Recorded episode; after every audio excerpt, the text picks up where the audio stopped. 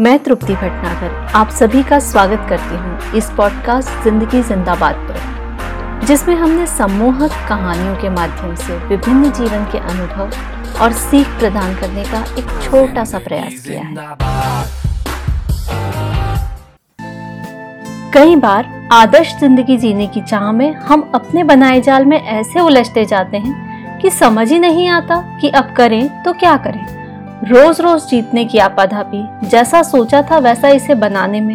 या यूँ कहे कि इसका मालिक बनने की चाह में कहीं ना कहीं यह भूल ही जाते हैं कि जीवन जीने के लिए है।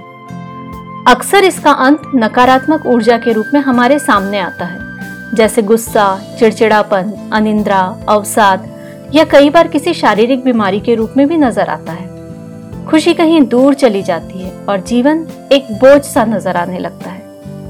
शायद यही तो वो मुख्य वजह है कि जरा सा विपरीत परिस्थिति आई नहीं और हम गलत निर्णय ले लेते हैं। जैसे कि हम यहाँ हमेशा के लिए आए हैं। चलिए, एक कहानी के माध्यम से इसे समझने की कोशिश करते हैं। छत्रपति शिवाजी अक्सर अपने गुरु, स्वामी समर्थ रामदास जी से मिलने जाया करते थे। समर्थ गुरु की मस्ती और आनंद को देखकर शिवाजी का मन भी कभी कभी इन परेशानियों से भरे राजकाज से छुटकारा पाने को करता था।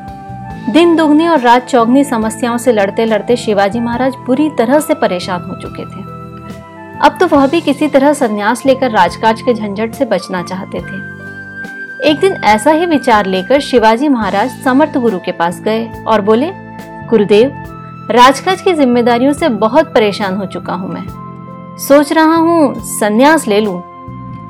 गुरु समर्थ बड़े ही सहज भाव से बोले, अवश्य, संन्यास ले लो। सुख शांति पूर्वक जीवन व्यतीत करने की यह सबसे उत्तम राह है। गुरु का उत्तर सुन शिवाजी महाराज खुश हो गए। उन्हें आशा नहीं थी कि गुरुजी इतनी आसानी से अनुमति दे देंगे। किंतु समर्थ गुरु तो झट से मान गए। इस पर शिवाजी ने उनसे कहा, गुरुदेव, आपकी दृष्टि में कोई ऐसा व्यक्ति है जो कर्तव्य पूर्वक संपूर्ण राज्य का पालन पोषण कर सके, राजकाज संभाल सके? समर्थ गुरु ने शिवाजी से बोला, मुझे दे दो। और निश्चिंत होकर सन्यासी बन जाओ। मैं किसी योग्य व्यक्ति को नियुक्त करके सारा राजकाज संभाल लूँगा। हाथों में जल लेकर शिवाजी ने अपना संपूर्ण राज्य गुरु समर्थ रामदास को दान कर दिया। इसके बाद शिवाजी महाराज महल गए और कुछ मुद्राएँ भावी खर्च के लिए लेकर जाने लगे। शिवाजी महाराज जा ही रहे थे कि गुरु समर्थ बोले, अरे शिवा, रुक। राज दान कर दिया तो राज के धन पर तेरा कोई अधिकार नहीं। अतः राज्य की मुद्राएँ तू अपने साथ नहीं ले जा सकता। गुरुदेव की तर्कपूर्ण बात सुनकर शिवाजी ने मुद्राएँ वहीं रख दी और चल दिए। थोड़ी दूर ही गए थे कि समर्थ गुरु बोले, अरे शिवा, अब तो तू सन्यासी हो गया है। अतः राजसी वस्त्रों में जाना सन्यास के अनुकूल नहीं। इतना कहकर गुरु समर्थ ने शिवाजी के लिए भगवा वस्त्रों की व्यवस्था करवा दी। भगवा वस्त्र पहनकर शिवाजी महाराज चल दिए कि पीछे से गुरु समर्थ फिर से बोले ध्यान रहे, तुम इस राज्य की सीमा में भी नहीं रह सकते। शिवाजी ने कहा हाँ ठीक है, गुरुदेव। वे थोड़ी दूर गए थे कि गुरु समर्थ फिर से बोले, भाई, तुम जा तो रहे हो, लेकिन भविष्य के बारे में भी कुछ सोचा है कि नहीं?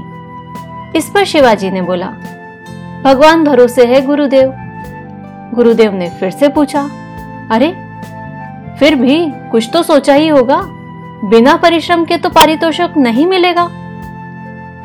शिवाजी ने कहा, मेहनत, मजदूरी करके और नौकरी करके अपना गुजारा चला लूँगा, गुरुदेव. गुरु समर्थ ने कहा अच्छा तो यहाँ मेरे पास है, तेरे लिए सबसे बढ़िया नौकरी। शिवाजी महाराज ने कहा, गुरुदेव, बताइए बताइए, आपकी बड़ी कृपा होगी। समर्थ गुरु बोले, देख, तूने यह राज्य मुझे दे दिया है। अब मैं जिसे चाहूँ, इसकी देखभाल के लिए रख सकता हूँ। इसलिए मुझे किसी योग्य व्यक्ति की खोज करनी पड़ेगी।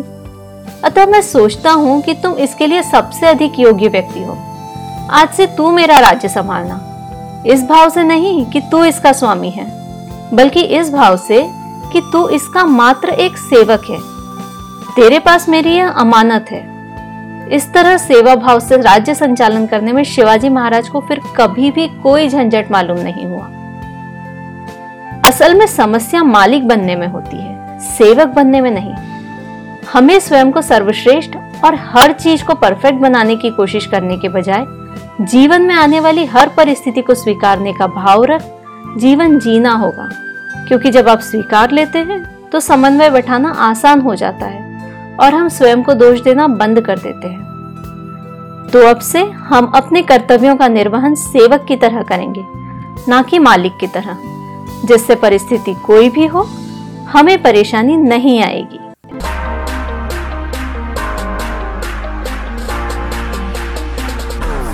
ज़िंदगी जिंदाबाद